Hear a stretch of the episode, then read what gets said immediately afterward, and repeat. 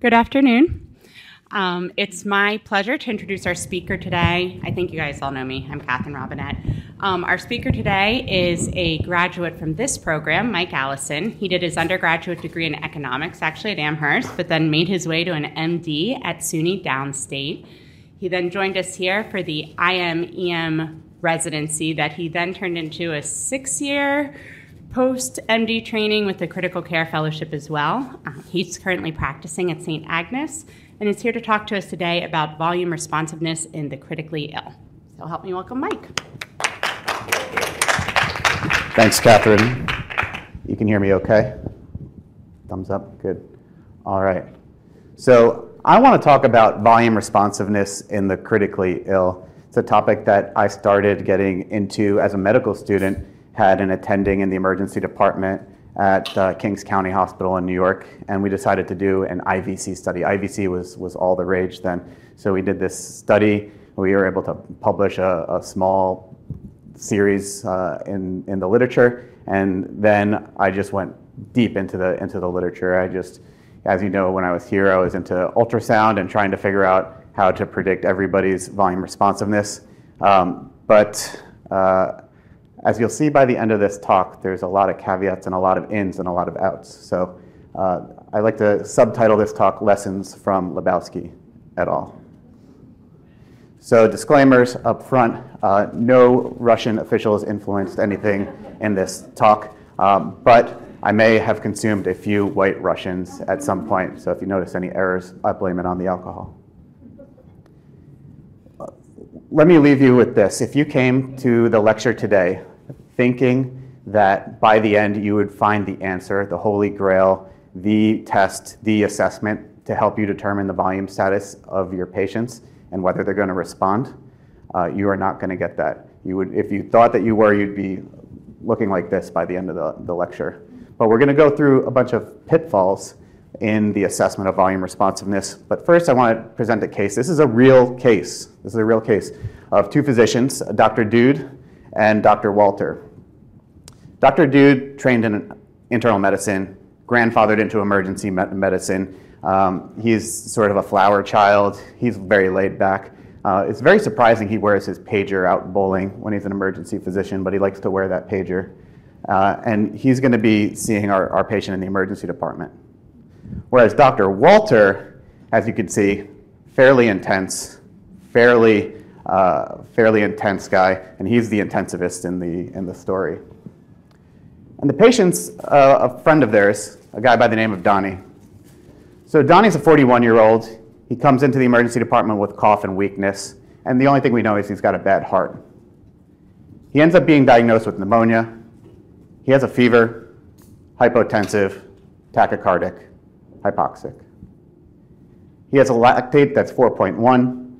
He gets initial appropriate antibiotics rapidly. He gets a 30 milliliter per kilogram fluid bolus. He's placed on high flow nasal cannula. A repeat lactate is 3.5, and his mean arterial pressure after this is 52. So Dr. Dude takes control of the situation. He's seeing Donnie in the emergency department, and he's done this great assessment so far, following guidelines. But now he wants to know, should I give more fluids? The question that we're faced with nearly every single day that we take care of the critically ill. Dude's prone to uh, an occasional acid flashback, as you recall. So he flashes back to 2001, and he's remembering the, the literature and this uh, study that you may know that looked at usual care compared to a continuous SCVO2 monitor. And once that came out, the world changed and we started giving our patients tons and tons of, of fluid. A couple years later, uh, a society convened a, a conference and a campaign to make guidelines for the treatment of this disease, septic shock. First guidelines came out in 2004, but Dude's been practicing for a while, so he's seen iterations in 2008, 2012, and then again in 2016. And by way of acid flashback tangent, he wonders why they name the guidelines the year before they come out, because these came out in 2017. Shouldn't they be named 2018 so they have a longer shelf life, just like a new car? But anyway, I digress. So he knows that the surviving sepsis campaigns for nearly all that time kept CVP and dynamic measures and all these things from that 2001 study. But he's an enlightened dude. He gets his podcasts, he listens, he's watching YouTube, and he knows what's going on. He knows that in the critically ill patient in shock, you flip a coin 50% chance they're volume responsive, 50% chance they're not. He's read all the literature, most of it observational, knowing that fluids are bad. In the patient with ARDS, excess fluids, poor outcomes. Renal failure, high volume resuscitation, poor outcomes, leads to more RRT.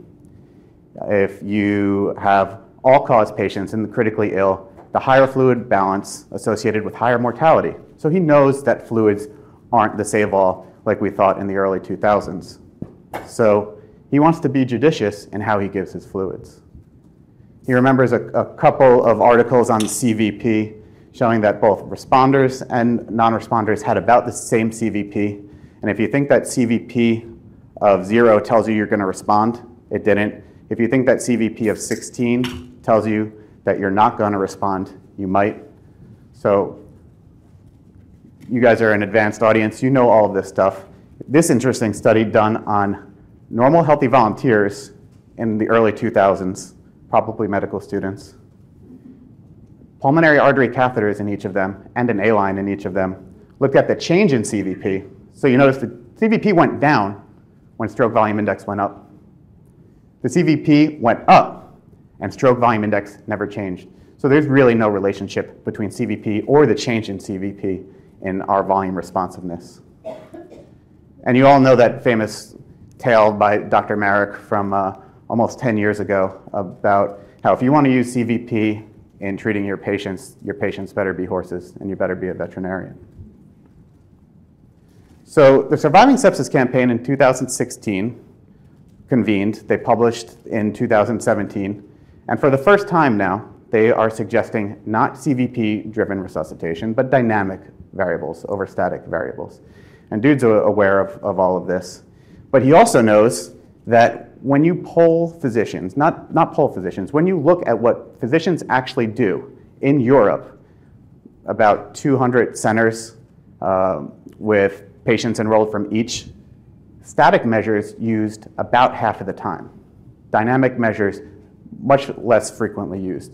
The use of ultrasound to, uh, and VTI to look at volume responsiveness, 2% in this study half of the physicians didn't even look at any variable. So that's only the people who were monitored, 50 50. Most of the patients weren't even monitored to see if they even responded to this fluid bolus. So his attention comes back, and now he's focused on Donnie. Donnie's still sick with a map of 50, and he's not sure what to do. He ponders what is this volume responsiveness that we're all talking about, and he wants to get everyone on the same page. So, this volume responsiveness is giving a volume challenge. It could be 500 milliliters of crystalloid. Some of the literature actually uses colloid, 250 mLs of, of that. So, the literature varies on the amount, but you give the volume, you notice an increase in stroke volume or cardiac output, and if it goes up anywhere between 10 or 15%, again, the literature varies here, that's volume responsiveness. So will the fluid augment our cardiac output? And why are we doing this assessment? We want to see where we are on the Starling curve. You know the Starling curve. So if you give that preload challenge a volume, and the stroke volume changes by very little, you're not going to be responsive to fluid. Don't give it. Whereas if you're on that ascending portion of the Starling curve, you give the volume, you see the response, you would want to give these patients a fluid challenge, or you could. Dude's not sure what to do. He doesn't know where Donnie is on his Starling curve, so he calls up and tries to get some ad- advice. On the other end of the line is Dr. Walter, and Dr. Walter, dude was afraid of this call. Dr. Walter has been known to be aggressive. He's shock trauma trained, so he's a very aggressive guy to begin with. He likes the most invasive of, of techniques to, to monitor his patients, and he does have that former military background. So Walter asks, Dr. Walter asks Dr. Dude, does Donnie need more fluids? So Dude just says, no, you know, what's in vogue right now? I'm minimizing fluids. Starting an early vasopressor. That's, that's all I think he, he really needs. Um, but Dr. Walter doesn't like that. He says, Well, did you check his volume responsiveness? Dude starts talking. He's a little bit rambling about spontaneous breathing, the lack of an arterial line, and, and making some excuses as to why he can't get some accurate assessment of his volume responsiveness. And Walter says, Well, go ahead and check his IVC. I know you have an ultrasound down there. I've seen it when I've been down. Dude starts thinking that you know, this is initially validated in the mechanically ventilated. Their tidal volumes were greater than 8 cc's. Who does that anymore? So I don't even know if this is going to be accurate. Walter then tells him, well, you can try this passive leg raise. Gets a little digging at him at the, at the same time. Dude doesn't like it. But he doesn't have a way of continuously monitoring the stroke volume or the cardiac output. And he tells Dr. Walter, you know that that passive leg raise, that auto transfusion, that bolus of fluid from the lower extremities and the splanchnic circulation back to the heart that estimates about 300 mLs, you know that effect is very rapid. You know it happens within a minute, and we have to assess the patient right then and there. So I can't use something in two minutes or four minutes. So it has to be really rapid. I just don't have that capability. So, you know, Walter again reiterates the need to measure something, measure some sort of dynamic indice, now quoting the Surviving Sepsis campaign. The dude thinks there's a lot of ins and a lot of outs, and he's so confused about the volume responsiveness literature, he doesn't know what to do. But he knows that Dr. Walter is really prone to aggression. Dr. Walter knows what car dude drives. So, in order to appease him and to calm him down, he goes ahead and does a scan of the IVC of Donnie. And he gets this image.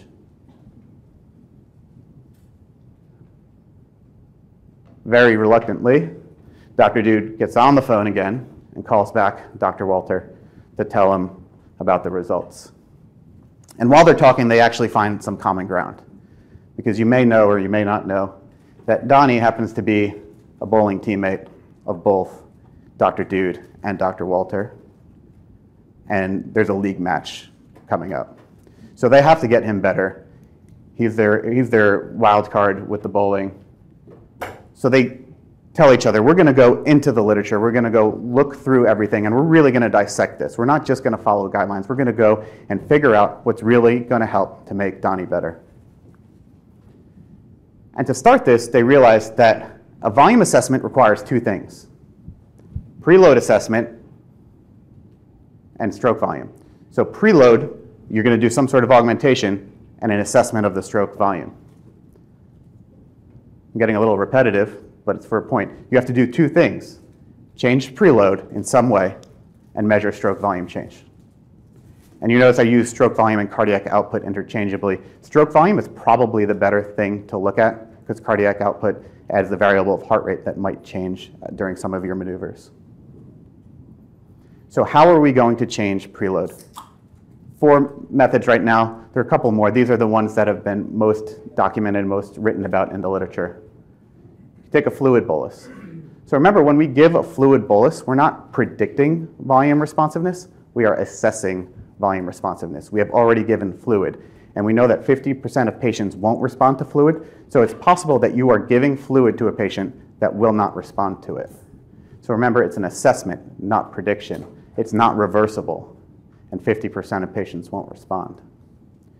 You can use heart-lung interactions. So if you don't want to give the bolus, you can use heart-lung interactions. And what are the heart-lung interactions? If you put a patient on mechanical ventilation, you are going to change their intrathoracic pressure. They're now getting positive intrathoracic pressure.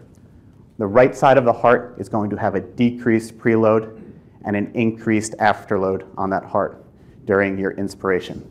So that during expiration, a couple of heartbeats later, that decreased preload from the left from the right heart reaches the left heart, and you have decreased stroke volume during expiration in your patients.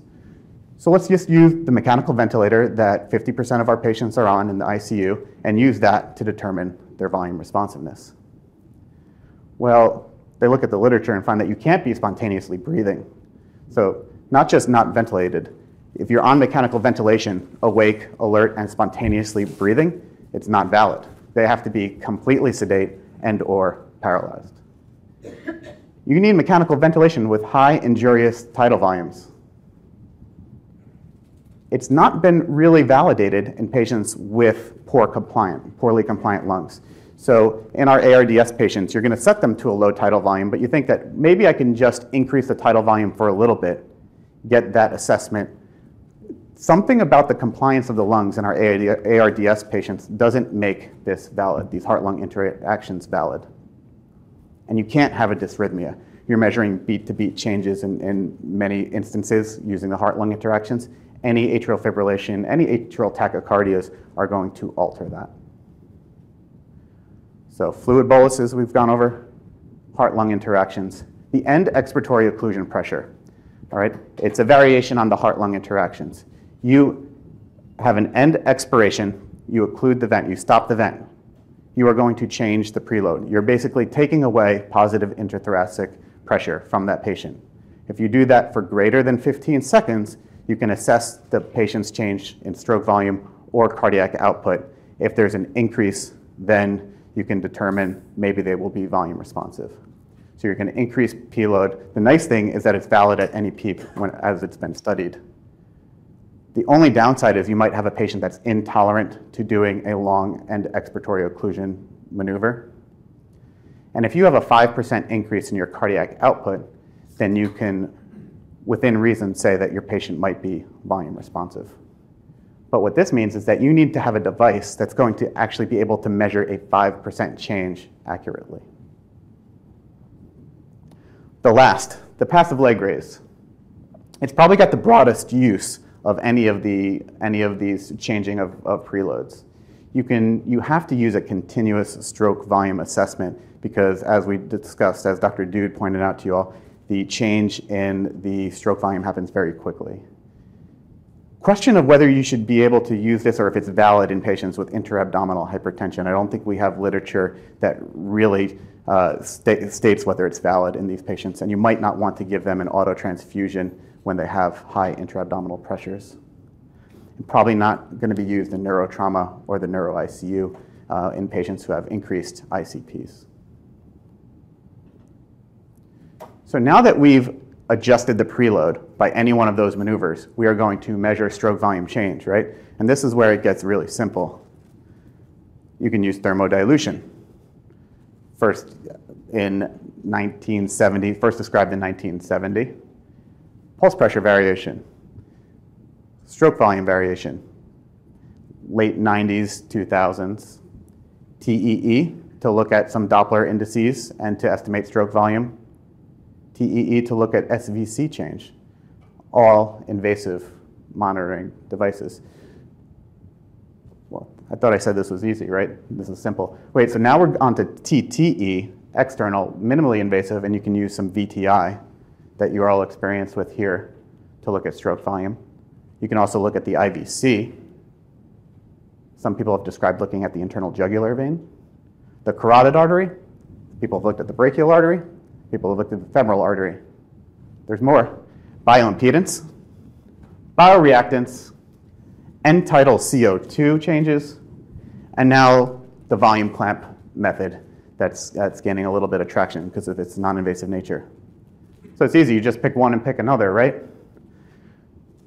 So what do you have to do? You have to change your preload. You can do things like fluid bolus and bioreactance. You can do a heart-lung interaction and check the VTI. You can do an end expiratory occlusion pressure if you have a continuous stroke volume variation measurement with uh, machines that you might have available here. Um, or a passive leg raise and look at the end tidal CO2. So take any of those preloads, compare it with any of the stroke volume changes, and you might be able to use that maneuver. Not all are compatible, not all have been studied. Some have studied a little, some have been studied a lot.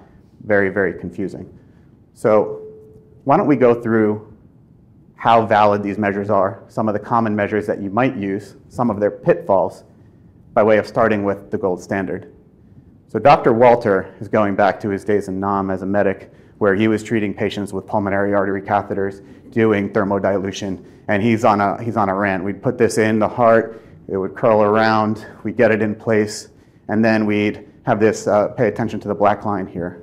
So we'd have this curve, we put in a bolus of cold saline, it would change the temperature at the thermistor tip over time, peaking and then trailing off. There was a Stewart Hamilton formula. We would calculate the area under the curve, and we would estimate a cardiac output and with body surface area, a cardiac index. A couple years later came this transpulmonary thermodilution technique.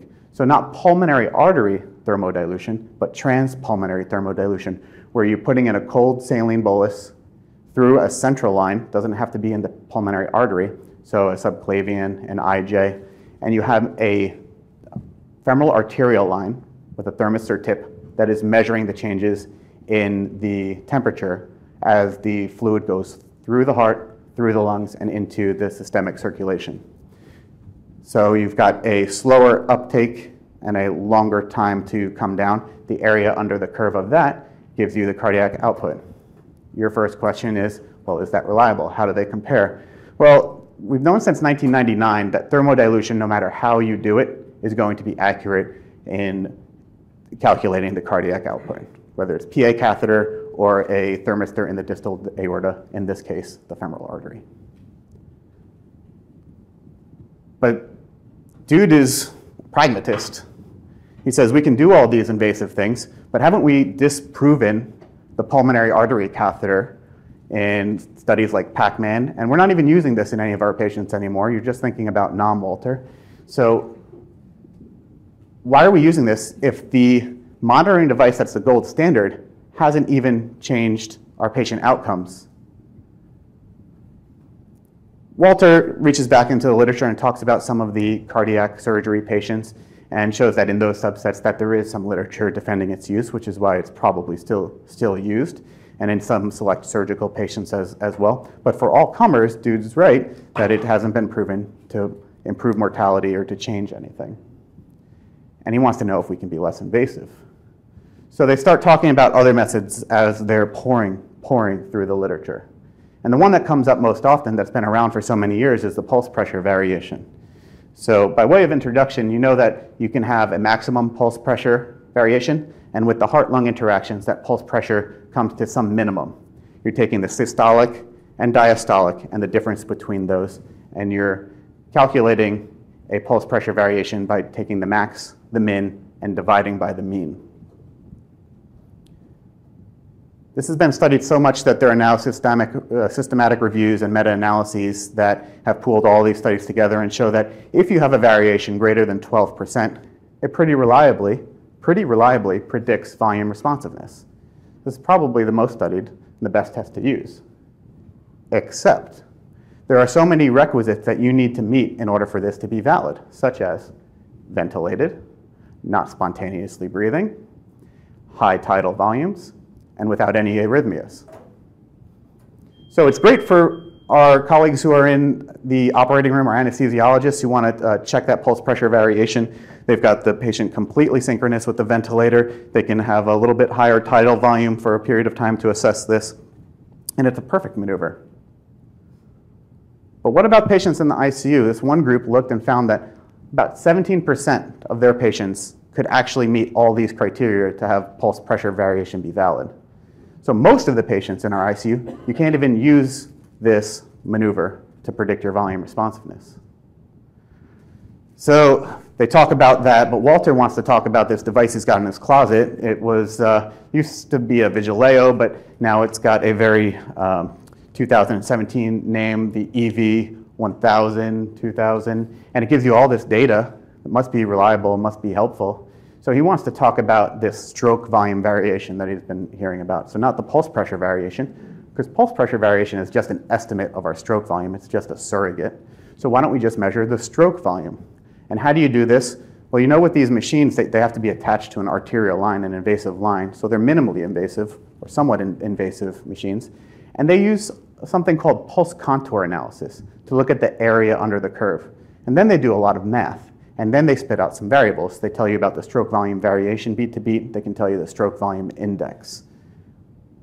But we don't need to rely on invasive line in order to get these variables if we have the experience, if we have the training, and if we're able to do point of care ultrasound and look at the velocity time integral. So let's talk about each of these in turn. So pulse contour analysis, again, area under the curve. There's three ways to have pulse contour analysis calibrated, which you may have heard of a PiCCO or a LiDCO system. Basically, you're doing a thermodilution, finding out the real cardiac output. and then you're calibrating your, your area under a curve to whatever that cardiac output is. Probably the most accurate if you're going to look at stroke volume variation, stroke volume assessment. There's biometric calibrated, so such as the Edwards catheter, where you're putting in some uh, patient-specific details only. You're not calibrating it to a cardiac output, and they give you pulse contour analysis. There are other devices that are completely uncalibrated that give you stroke volume variation, stroke volume index. So you can imagine that the reliability may fall off if you're doing less calibration. Velocity time integral, this echo variable that we're doing by taking the apical five chamber view, putting our pulsed Doppler at the aortic outflow track and measuring the velocity of blood over the time. So many of you who have, who have worked with Dr. Murthy and have uh, been around and been doing this know this already, but you know that cardiac output equation. You know how to calculate the volume, uh, volume of a cylinder, the area times the length, the area of a, of a circle. And you can get the area of the circle by measuring the LVOT outflow track in the parasternal long axis view. You can figure out this length using VTI in the apical five chamber view. And the volume is just going to be pi r squared. You're not calculating pi, you're calculating diameter, so you just divide by 2. So what it looks like in, in real time is that you're going to measure this diameter. You're going to measure this VTI in the apical five-chamber view. And you're going to be able to assess non-invasively that volume of blood that's leaving, that stroke volume with each beat. You get a picture that's something like this you take the cursor and you make the envelope over it, and it spits out a VTI, happens to be high in this, this patient uh, from back in fellowship. And you can notice that there's some variation in the VTI in these patients. If this patient were meeting all the criteria, no spontaneous respirations, high tidal volumes, no dysrhythmias, you can look at the, the uh, stroke volume variation and have it be reliable. But the, as the same thing for pulse pressure variation, if you're not meeting any of those four criteria, the stroke volume variation is not reliable. So then you have to do something. You can look at the stroke volume index or the stroke volume, but you're going to have to do some sort of maneuver to change your stroke volume and then reassess it. A couple of caveats on this. Experience matters. So I want to tell you about two things. They're not published. I can't give you literature, but uh, there's a, a, French intensivist who actually has data looking at VTI compared to uh, pulmonary artery thermodilution with perfect correlation. He's been doing the exam for 20 years. He personally did every single exam of VTI, and it's no surprise that when you're that experienced, that you can get some good correlation. We did a study here, we're trying to, to publish it. We took an emergency medicine fellow in ultrasound, an emergency medicine fellow in cardiovascular disease, gave them about 50 VTI studies to get their experience, gave them 80 patients after that, and told them to do the VTI, calculate a cardiac output, and let's compare the results. How often were their results within 15% of one another? 60%. Not great. So I think the experience really does matter, and you, and you have to have high reliability in order to do this.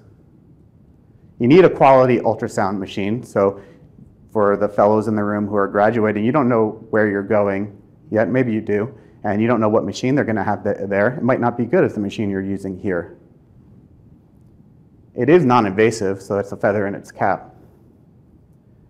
But what can everybody do with relative reliability, it's been proven, is look at the IVC.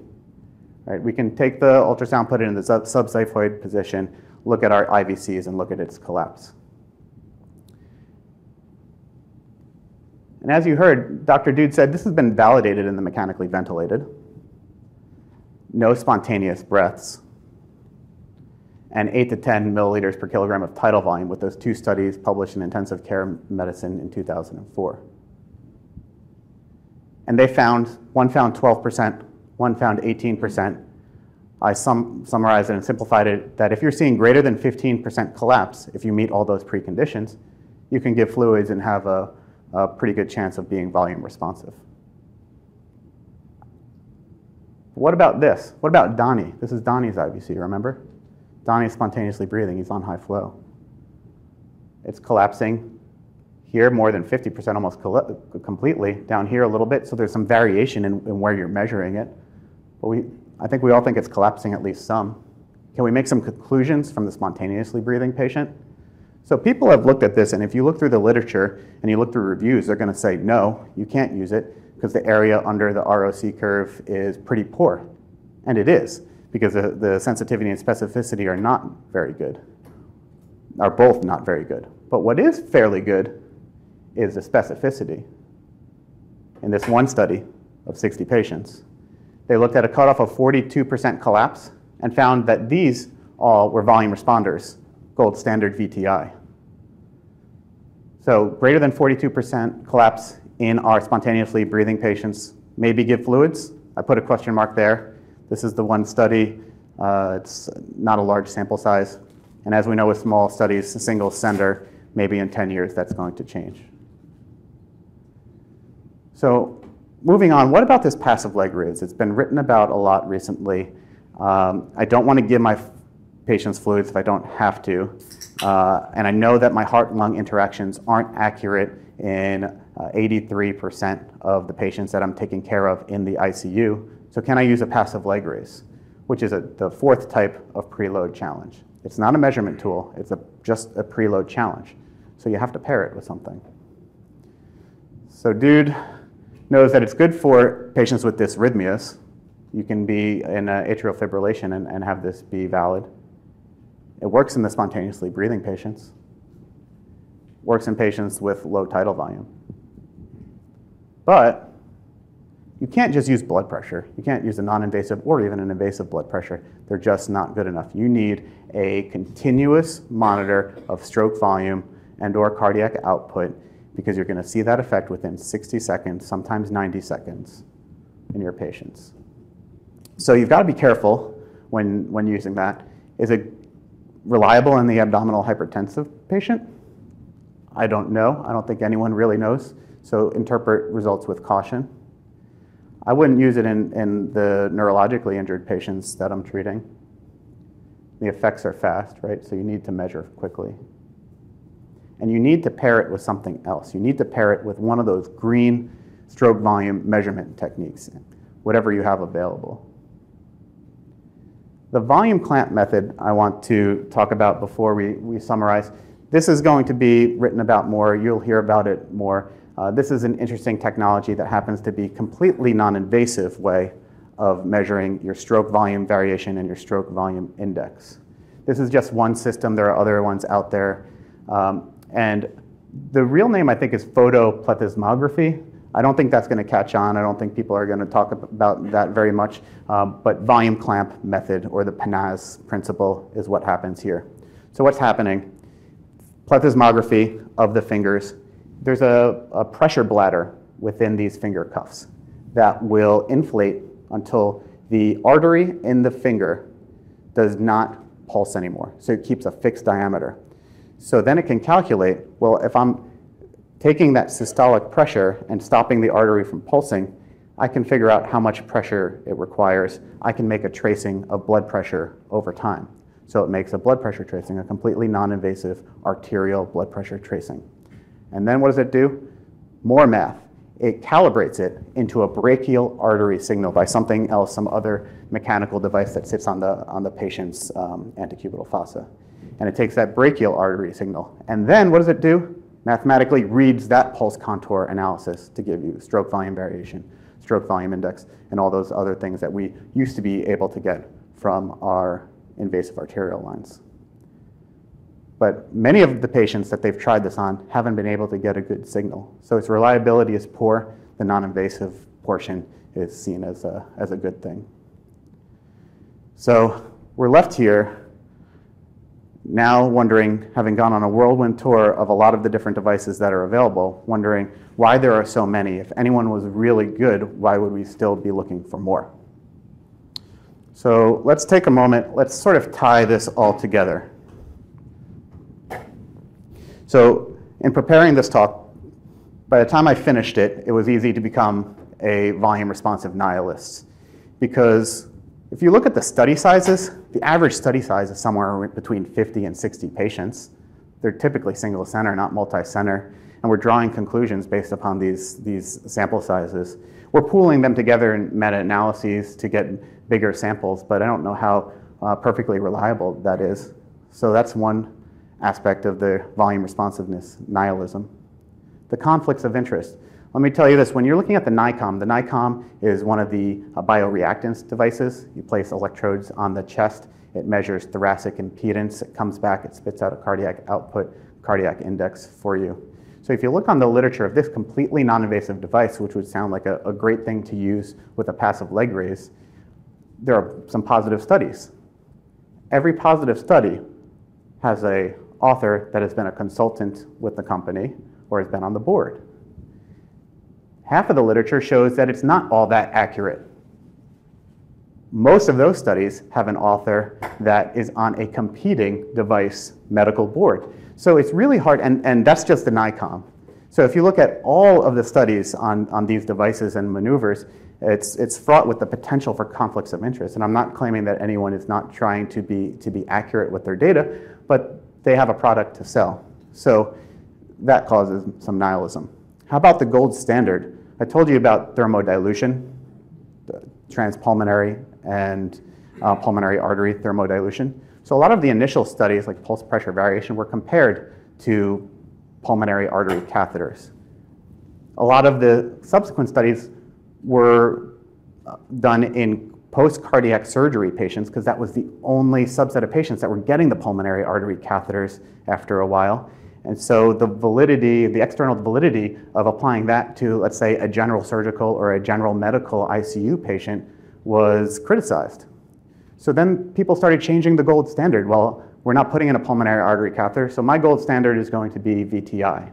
Or my gold standard for the NICOM is going to be stroke volume variation from pulse contour, which I've already told you about all the mathematical equations that have to go into that. So not having a really reliable gold standard or a gold standard that has shown unequivocally to change outcomes can make you a volume responsive nihilist. The error limits. The error limits, so there's some literature on the error limits of each of these devices, and it's incredible to look at these devices that have 30 to 50% error limits, and then in the conclusion statement, authors are saying that these are very reliable. So you have to know that the devices that you use may not be perfectly reliable. The assessment may not tell you whether the patient's really going to respond to that fluid bolus or if they're really not going to respond to that fluid bolus. And all these studies are trying to be less and less invasive, more hands off, no more PA catheters, no more central lines and, and femoral uh, arterial line thermistor tipped devices. We just want to find the non-invasive thing that we could put on the patient in the emergency department and do early on their resuscitation to tell us whether they need more fluids. But maybe that's not the right way for our sickest patients. Maybe less invasive means less accurate. Maybe the sickest patients need the most accurate, the most invasive. So I just leave you with, with that general thought from having read through all of this literature. So you know there's a lot of ins, there's a lot of outs, and there's a lot of what have yous with everything regarding volume responsiveness in the critically ill. We didn't even talk about the RV failure that um, may make false positives in any one of the maneuvers and the assessments that we do on our, our patients. There's no one size fits all for our patients. I wish that there was, but there's no one size fits all. So you have to know a lot about your patients. You have to know their pulmonary compliance. You have to know what their ventilator settings are. You have to know what the right ventricle looks like and then choose the best method in order to determine the responsiveness thereafter. So, bad news. I'd like to dedicate the lecture to the memory of Donnie. He didn't make it. So, I have two ways of concluding this talk. The dude's going to conclude the talk first. The dude thinks that there's no convincing mortality benefit from any of these devices in volume responsiveness, and they have all have variable reliability.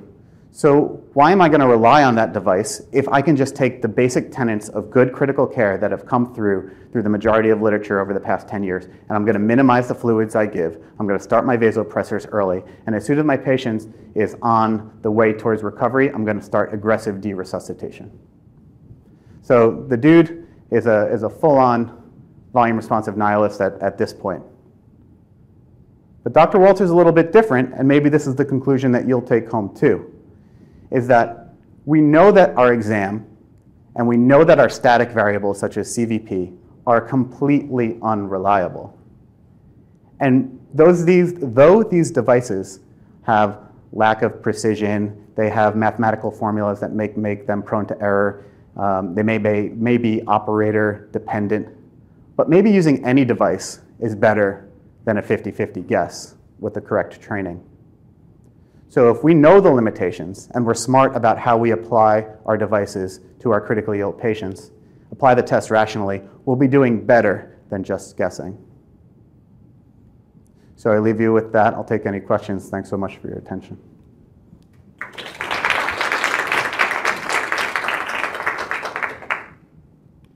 Dr. Murthy. Thank you. That was a great talk. Thanks. Um, so what do you use? I have two questions. Yes. So um, I'm going to answer that question later on. I'm going to start with like a couple of caveats that will distract people for the first couple of minutes until I answer the question directly. I think that for the majority of people in this room, they're going to be forced to pick a device or to use a device and an assessment based upon where they train or where they train and then where they go to practice.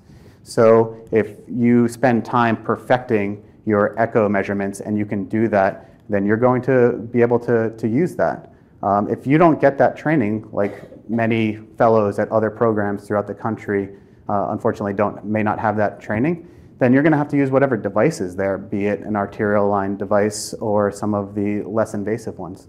So at St. Agnes, we have the NICOM device, so I have used that. Um, I have used IVC uh, a, a deal, but you know, I, I know the limitations of the test and I know the poor reliability, and maybe some of the residents get frustrated when I see that uh, collapsible IVC and I don't give fluids, or if I see something that has little collapse, but I might try a small bolus anyway. So I think I know the limitations of the of the test. I don't think our cardiac ultrasounds are as, as sophisticated as what I trained with here, so my VTI measurements aren't that reliable. I don't think. And so I, I, part of my take on volume responsiveness, like that, all, all of that data, is that we keep trying to look for a single answer to a complex question. So the question is, does fluid make sense to the patient in front of me? Right. Volume responsiveness is only one piece of that answer, right? Yeah. The, the first piece is actually, do you think increasing the cardiac output is going to benefit the patient? So does the patient have evidence of oxygen-dependent shock? your lactate's normal, your base deficit's normal, even if your blood pressure's low. It's a little bit hard to theorize that increasing cardiac output is going to help them, even if they're even if they're volume responsive. So I, I think it's one of like three or four things that you're using together to decide about that fluid bolus. And one of the reasons I like ECHO is even outside of VTI, there's other information on that ECHO that helps you add to that decision-making process you certainly understand the RV anatomy a lot better when you do echo, so you know if your other tests are going to be uh, potentially giving you false positives. I agree. It's not, it's not necessarily a false positive. Maybe the stroke volume will increase. It's just the cost of the fluid is more than the potential benefit of that stroke volume. Yeah. So I think so long as we keep trying to look for one answer to a multivariate question, we're going to keep having crisscrossing studies, right? It's just it's a more right. complicated question than what is the stroke volume variation or what how a volume responds. Absolutely, and I think that's part of why I presented a, a number of different things and to demonstrate that there is no one size fits all. And then you alluded to this, but I'll say it more directly. Just because someone's volume responsive doesn't need, mean they need the fluids, right? Doesn't mean you have to give a, a bolus. So I think that's some misinterpretation from the literature, and people have started saying you should bolus patients until they're not volume responsive anymore, uh, that might not be the right move because at what cost to the lungs, at what cost to the, to the kidneys are you going to keep giving them fluids, keep giving them fluids? Thanks so much. I'll be up here for questions if you have them.